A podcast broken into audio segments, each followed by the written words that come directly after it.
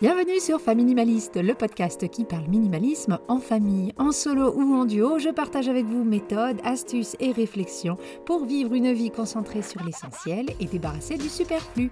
Je m'appelle Hélène, j'ai 42 ans et mon mari et moi sommes à la tête d'une tribu de trois petits minimalistes de 11, 13 et 15 ans. En plus de mon expérience du minimalisme en famille, je suis home organizer certifié, professionnel du tri, de l'encombrement et de l'organisation familiale. J'aide les familles qui veulent se débarrasser du bazar chez eux. Je suis tellement contente de vous présenter l'épisode du jour. J'ai invité Julia de Julia la Tulipe, une professionnelle et experte du minimalisme et aussi du frugalisme. Ensemble, nous parlons du lien entre minimalisme et frugalisme et surtout, Julia nous parle de son expérience des deux et nous éclaire sur une pratique heureuse du frugalisme. J'ai adoré cet épisode, j'espère qu'il vous plaira.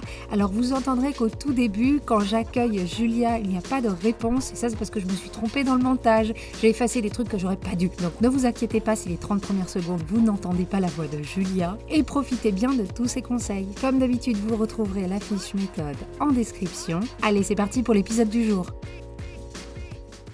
Bonjour Julia, merci de venir sur le podcast. Je vais te présenter et puis après tu pourras me rajouter ce que tu veux et me dire si j'ai dit des bêtises. Donc tu t'appelles Julia, tu habites dans l'Est de la France et tu es plus connue sur les réseaux sociaux et sur YouTube sous le pseudo de Julia la Tulipe. Tu es créatrice de vidéos, et de podcasts sur les thèmes du minimalisme et du frugalisme. Et si je me permets de donner ton âge, donc tu as 23 ans, c'est qu'on n'associe pas vraiment la vingtaine avec le minimalisme ni le frugalisme et qu'en quelques années, eh ben, ta pratique et tes réflexions sont devenues assez poussées sur le sujet au point de produire toi-même du contenu là-dessus. Est-ce que j'ai dit des bêtises? C'est un sans faute.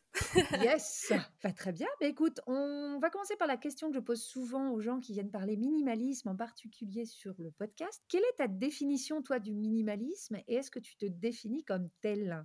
Alors oui, en tant que créatrice de contenu sur ces sujets, évidemment, je me suis mis l'étiquette de minimaliste, mais aussi de frugaliste, et on pourra parler peut-être euh, de la différence que j'en fais. Moi, j'ai pas toujours été minimaliste et que c'est quelque chose qui s'acquiert avec le temps. Et donc, oui, je me suis mis cette étiquette petit à petit, au fur et à mesure, en en apprenant un petit peu plus sur ce sujet. Moi, j'ai commencé euh, le minimalisme très très jeune, à 15 ans, et c'est grâce à la lecture que j'ai découvert euh, Dominique Laureau, qui est donc une auteure essayiste française, qui est expatriée au Japon depuis des années maintenant, et qui a écrit en 2005 un livre qui s'appelle L'art de la simplicité, qui est tombé dans mes mains dix ans après. Et petit à petit, j'ai pris goût au désencombrement. D'abord de ma chambre euh, d'ado hein, chez mes parents. Et puis au fur et à mesure, j'ai compris que je me sentais de mieux en mieux en consommant moins. Pourtant, j'étais une acheteuse plutôt compulsive. Même si j'étais adolescente, tout mon argent de poche euh, partait dans les vêtements, le maquillage, etc. Et du coup, je me suis intéressée à ces sujets par la lecture. Je suis tombée dessus en faisant une brocante. Donc j'avais déjà cette culture de la seconde main, mais il y avait quand même une grosse partie de consommation liée à la société. Euh, on doit acheter des nouveaux vêtements, on doit sans cesse consommer plus en plus de choses. C'est signe aussi de, de réussite. Mais moi, j'ai toujours été un peu en dissonance avec ça. Et dès que j'ai découvert euh, ce livre, et à force de recherche en ce sens, je suis tombée après sur les autres branches un petit peu euh, de mode de consommation alternatif, donc le zéro déchet. Le deuxième livre que j'ai lu, c'était celui de Bea Johnson sur euh, donc le zéro déchet. Et après, bah, petit à petit, je suis tombée sur The Minimalist, leur documentaire, etc.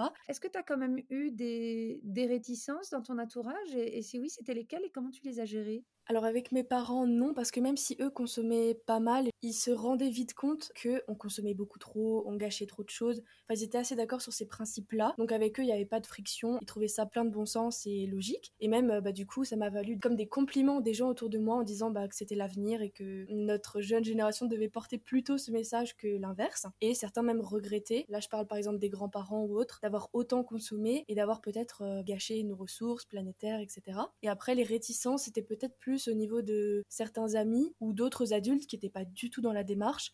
Mais au début, comme j'avais cet esprit un peu rebelle d'ado, je voulais juste affirmer euh, bah, ce que j'avais appris et euh, le diffuser au maximum de, personnes. J'avais créé une chaîne YouTube, un compte Instagram, mais euh, j'étais beaucoup trop timide pour continuer.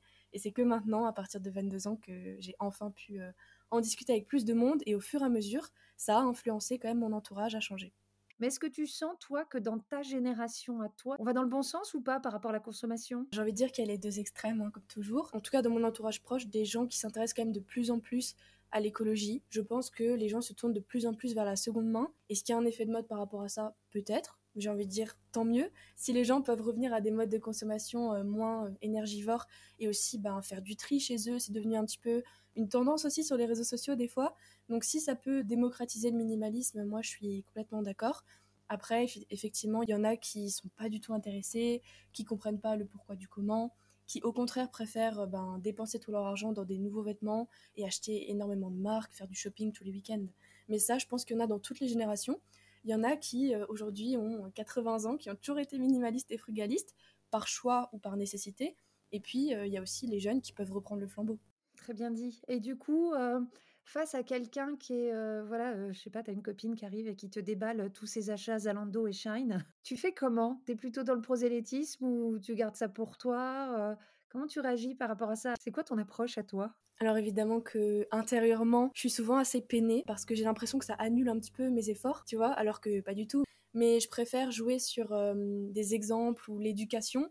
C'est pas toujours facile d'être euh, diplomate, mais par exemple, euh, mon frère, il a 18 ans, il est pas du tout minimaliste. Par contre, j'ai réussi à le réorienter petit à petit vers le seconde main. Ça lui enlève pas sa passion de la mode et des vêtements. On va pas ne plus parler pour ça ou s'engueuler à ce propos, mais par contre, j'essaye de le réorienter et en fait, il y voit des avantages euh, économiques et puis euh, il trouve aussi des belles pièces de seconde main. Alors, tu parles de dépenses, donc du coup, tu me lances la perche pour notre transition du minimalisme à frugalisme. C'est un terme qui véhicule peut-être pas mal de fausses idées qu'on associe souvent avec privation, un peu comme le minimalisme d'ailleurs. Est-ce que tu pourrais euh, nous en dire plus et déjà commencer par la base? C'est quoi ta définition du frugalisme? Je pense que le frugalisme, c'est hyper complémentaire avec le minimalisme, même si effectivement les gens qui sont minimalistes ne sont pas forcément frugalistes, parce que je peux être un minimaliste qui est hyper dépensier dans des expériences, des voyages, des choses euh, immatérielles, alors que le frugaliste va apporter aussi ce côté réflexion par rapport aux dépenses. Donc en fait, si tu veux, le minimalisme, pour moi, ce serait réduire ses possessions,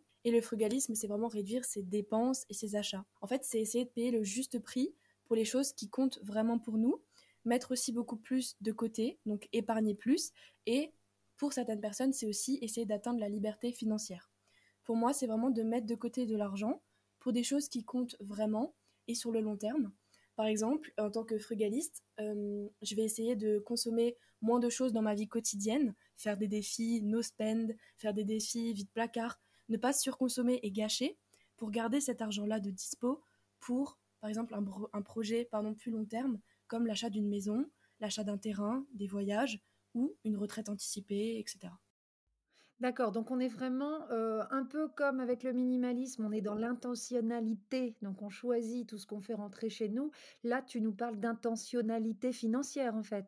La différence entre, économe et frugaliste, c'est la même chose au final ou pas? Pour moi, c'est un peu des synonymes qui véhiculent la même grosse idée derrière, qui est qu'on ne va pas dépenser son argent à tout va et vraiment l'investir dans euh, son épargne, ses projets long terme. Je pense que c'est une solution aussi qui complète le minimalisme parce que, comme je le disais, si tu euh, t'intéresses que au désencombrement des choses et à leur remplacement dans un but d'esthétisme minimaliste, en fait, tu vises pas du tout le minimalisme financier qui est encore une fois pour moi un synonyme de frugalisme. Quelles sont les idées reçues sur le frugalisme? Alors le cliché, ça va être que c'est chiant, c'est restrictif. En fait, être frugaliste, c'est pas vivre dans un 10 mètres carrés, manger des pâtes, ne pas avoir de voiture, euh, n'avoir aucun loisir, enfin bref, pour moi, ça n'a rien à voir, c'est pas quelque chose de subi. Dans mon cas, en tout cas, j'ai la chance d'avoir le choix de vivre autrement et euh, pourtant avec un petit salaire. Mais dans l'idée, en fait, c'est vraiment un choix de vie comme euh, tu choisis d'être végétarien ou pas, comme tu choisis d'être minimaliste ou pas. C'est pas quelque chose qu'on t'impose, donc je vois pas pourquoi on parle toujours de restriction.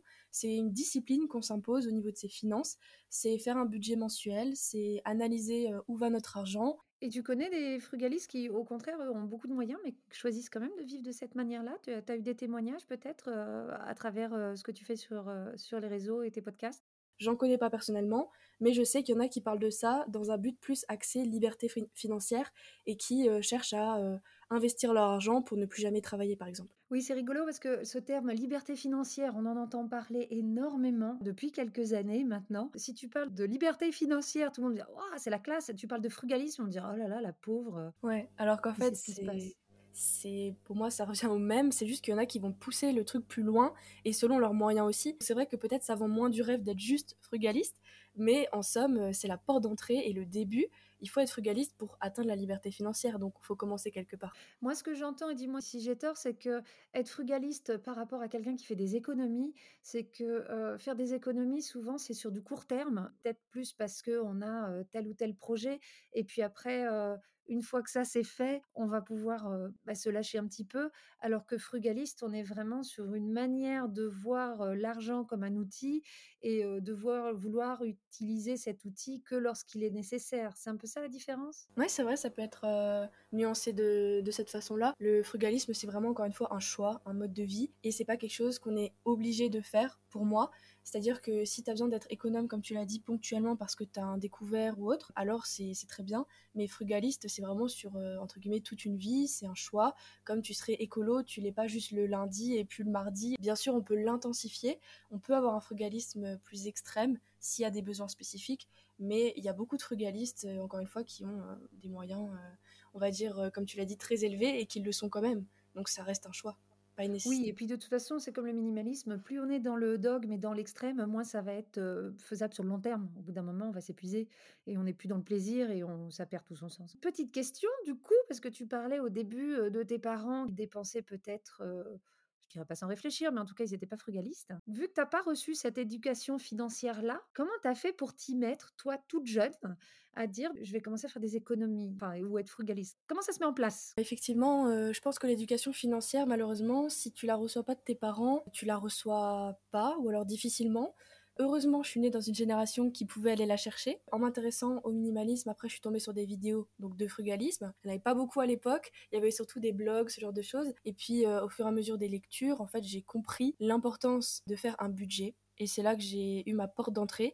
Tout simplement, quand j'ai eu euh, mes premiers salaires, la carotte, c'était d'abord le permis, la voiture. C'était mon premier euh, gros va dire projet financier. J'ai commencé à m'intéresser euh, à Excel grâce aux cours aussi informatiques qu'on peut avoir euh, aujourd'hui au collège et au lycée. On t'apprend quand même un minimum à avoir des bases sur des comptes, à faire de la comptabilité, etc. Surtout dans les études un peu plus supérieures. Et donc là, je me suis dit, mais pourquoi j'appliquerais pas ça à moi au lieu de le faire que pour une future euh, hypothétique entreprise, je peux le faire aussi pour moi. Quelles sont mes charges, quelles sont mes rentrées d'argent? Et qu'est-ce qui sort tous les mois? Donc dans l'idée, c'est comme ça que j'ai fait. Et puis après, ben, j'y ai vu un intérêt j'ai trouvé mon pourquoi et c'est là que j'ai vraiment su que c'était fait pour moi. À la base, c'était surtout pour voyager parce que quand tu es jeune, en général, tu aimes bien voyager, expérimenter, découvrir des nouvelles choses, mais sans argent, c'est, je veux pas dire impossible parce qu'on peut partir dans des conditions euh, très frugales, mais on va dire que c'est plus simple si tu as de l'argent.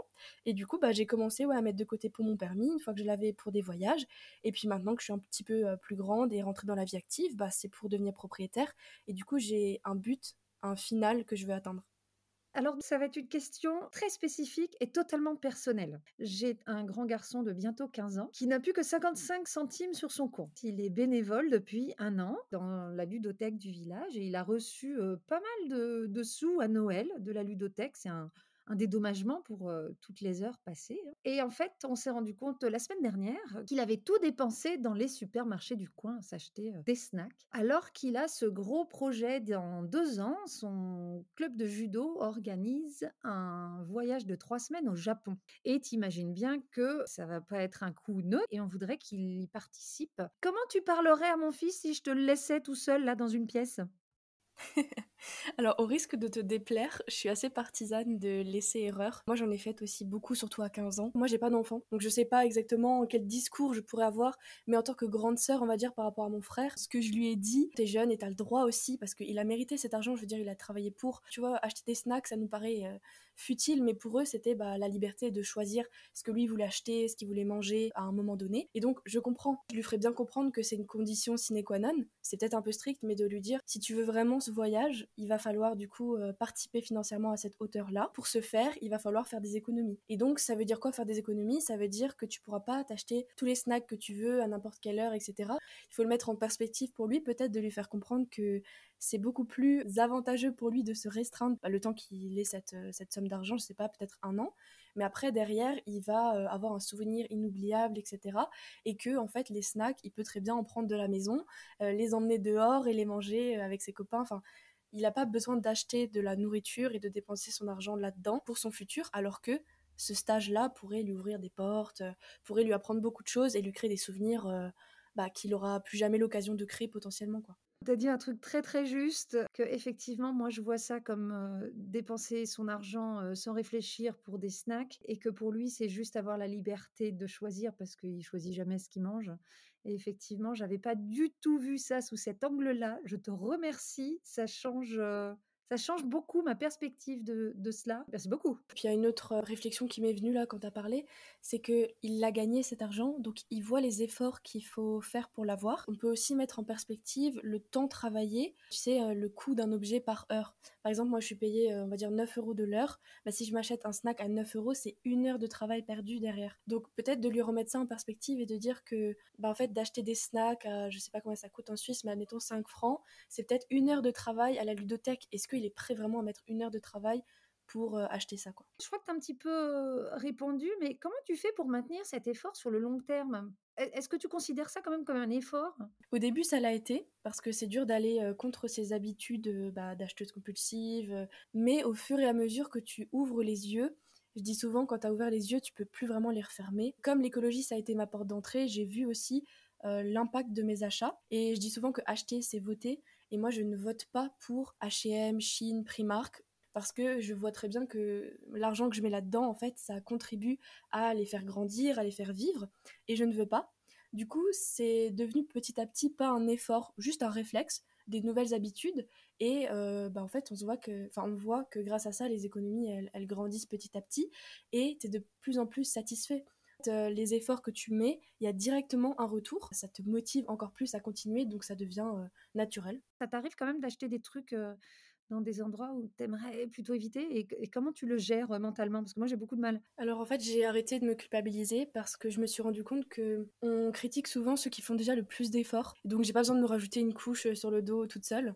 En fait moi je suis végétarienne donc déjà c'est quelque chose de très fort. J'ai plus pris l'avion depuis très longtemps. J'essaye d'avoir vraiment euh, une consommation très très raisonnée, quasiment tout est de seconde main. Mais oui, moi aussi, j'achète mes sous-vêtements neufs parce que je, je me vois pas faire autrement. C'est plus une barrière psychologique. Et même, je, je trouvais pas non plus ce, que je voulais. Effectivement, il y a des choses qu'on fait, mais on est obligé.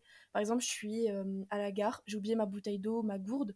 Eh ben, au lieu de mourir de soif, je vais m'acheter une bouteille. Sur le coup, ça va pas me faire plaisir parce que c'était pas prévu, c'est du plastique, euh, c'est pas ouf. Mais en fait, quand tu as un vrai besoin, je trouve que c'est déjà énorme et on n'est plus du tout dans la surconsommation juste par plaisir. Là, tu avais un besoin, t'y allais, il n'y a pas de culpabilité à avoir. Et oui, moi aussi, des fois, ça m'arrive et euh, en fait, euh, je passe outre parce que je sais que 80% du temps, je fais attention, donc c'est pas les 20 ou 10% qui restent qui vont tout gâcher, tu vois. Oui, en fait, on a, j'ai décidé en t'écoutant parler que c'est moi qui avais 23 ans et toi qui en avais 42. donc, pas mal. On arrive doucement à la fin de cet épisode. Moi, j'ai deux conseils que j'aimerais que tu donnes. Le premier, c'est parce qu'on a parlé quand même beaucoup de, jeunesse, donc d'adolescents, de, jeunes adultes, mais il y a beaucoup de gens qui ne maîtrisent pas du coup l'environnement dans lequel ils vivent. Qu'est-ce que tu leur donnerais comme conseil s'ils ont quand même envie de se lancer dans le minimalisme, dans le frugalisme? Alors déjà, c'est tout à fait faisable. C'est pas incompatible. Moi, je vis avec un conjoint qui est pas du tout dans ma démarche. Lui, il mange de la viande, il est pas minimaliste, et puis le frugalisme, ça l'intéresse que depuis très peu de mon côté, j'ai fait les choix euh, les plus personnels possibles sur ce qui m'appartenait. Donc, par exemple, mes vêtements, si j'ai envie de les trier, si j'ai envie de les donner à une assos, euh, c'est mes vêtements, donc j'ai le droit d'en faire euh, ce que je veux.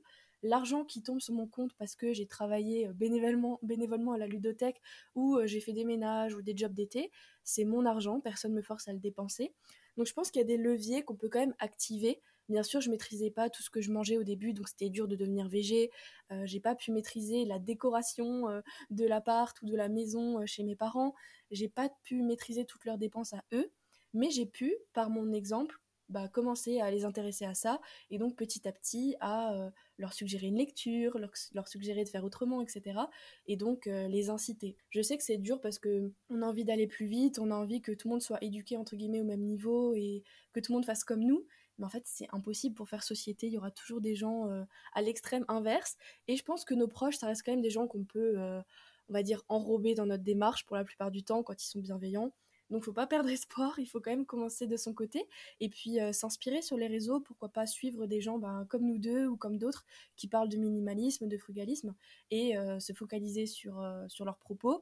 Et puis après, un jour, ben, normalement, on prend son envol. faut être patient, ça viendra. Dernier conseil, si j'ai envie de me lancer, alors là que j'ai 15, 25, 45 ou 65 ans, quelles sont les deux premières actions à faire si j'ai envie de me lancer dans le frugalisme? Je pense que la première, c'est la plus difficile, c'est-à-dire d'être honnête avec euh, nos dépenses. Pour moi, ça a été vraiment de, faire un budget mensuel. Il y a beaucoup de vidéos en ligne qui vous proposent d'en faire, que ce soit sur papier, sur Excel, sur Google Sheet, etc. Euh, sur des applications dédiées, des fois reliées à votre compte bancaire. En fait, trouvez la méthode qui vous permet de savoir exactement combien vous gagnez par mois et ensuite combien vous dépensez par mois. Vous faites cette différence et c'est ce qu'on appelle le reste à vivre. Est-ce qu'on ne pourrait pas l'augmenter en réduisant notre abonnement euh, mensuel à notre téléphone? Est-ce qu'il n'y a pas un forfait moins cher? Est-ce qu'on ne peut pas trouver des, petites portes d'entrée comme ça pour avoir des économies euh, plus faciles? Et puis après, bah, le deuxième temps, c'est vraiment de couper au maximum les dépenses euh, inutiles. Après, j'ai pas envie de dire aux gens non plus d'arrêter de, dépenser drastiquement. Il y a autant de, je trouve, de frugalisme que de, que de frugalistes, en somme, puisque moi, je vais avoir un poste de dépenses très élevé, par exemple, pour les voyages, alors que on pourrait considérer que c'est pas très frugaliste. Mais comme c'est très important pour moi, bah, je vais faire aucun restaurant, euh, on va dire, dans mon quotidien. Par contre, quand je suis en vacances, ben, je regarde pas mes comptes. Donc c'est vraiment de savoir dans le quotidien qu'est-ce qu'on peut mettre en place et ensuite qu'est-ce qui est important pour vous sur le long terme, pourquoi vous mettez de l'argent de côté? Donc comme pour le minimalisme, trouver son essentiel et enlever le superflu. Si je peux ajouter quelque chose, je dirais que on voit toujours ça comme un mode de vie restrictif et peut-être qu'il y en a qui arriveront à la fin de l'épisode et qui trouveront toujours ça un peu chiant. Mais en fait, moi j'y vois énormément d'avantages que je voulais citer. Je vais prendre un aspect psychologique. En fait, moi je suis quelqu'un de très stressé et très angoissé et le fait d'avoir repris le contrôle sur mes finances sans aller dans l'extrême, juste de savoir combien j'ai d'argent de côté, quelle est euh, ma capacité d'épargne, etc. Et aussi de reprendre le contrôle sur mes possessions, ça m'a déstressé, que j'ai pu lâcher prise et réduire mes crises d'angoisse. Grâce à ça, je pense que ça a été un levier. J'ai aussi retrouvé beaucoup plus de temps, d'énergie, parce que moins de temps dans le ménage, dans le rangement, plus d'argent du coup, puisque quand tu fais attention à tes dépenses, forcément, bah, de l'autre côté, comme on disait, tu vois les bénéfices sur ton compte plus de liberté, du coup, géographique, euh, financière, parce que du coup, avec cet argent-là, ben, j'ai pu, dans mon cas, voyager. Et puis aussi, il ne faut pas négliger l'aspect écologique de ces modes de vie, qui sont quand même euh, beaucoup moins euh, gourmands en énergie et en ressources que les autres. Si les gens ont envie d'en savoir plus, parce que là on a fait qu'effleurer la surface, t'as combien de vidéos à peu près en ligne euh, sur YouTube? Tu me poses une colle. je sais pas, mais ça fait effectivement bientôt deux ans que je fais des podcasts, euh, vidéos sur YouTube, et puis aussi bah, du coup toutes les plateformes d'écoute euh, qu'on connaît. Et puis j'ai un compte Instagram aussi. Et toutes ces belles choses s'appellent Julia la Tulipe, donc tout sous le même pseudo sur les différentes plateformes. Et ce serait avec plaisir qu'on pourrait échanger encore en DM sur Instagram ou en commentaire sur YouTube, etc. Je mettrai tous ces liens en description de l'épisode. Julia, ça a été un plaisir. Euh, je te rappellerai. Je pense que euh, ce n'est pas la dernière fois que tu vas apparaître sur ce podcast.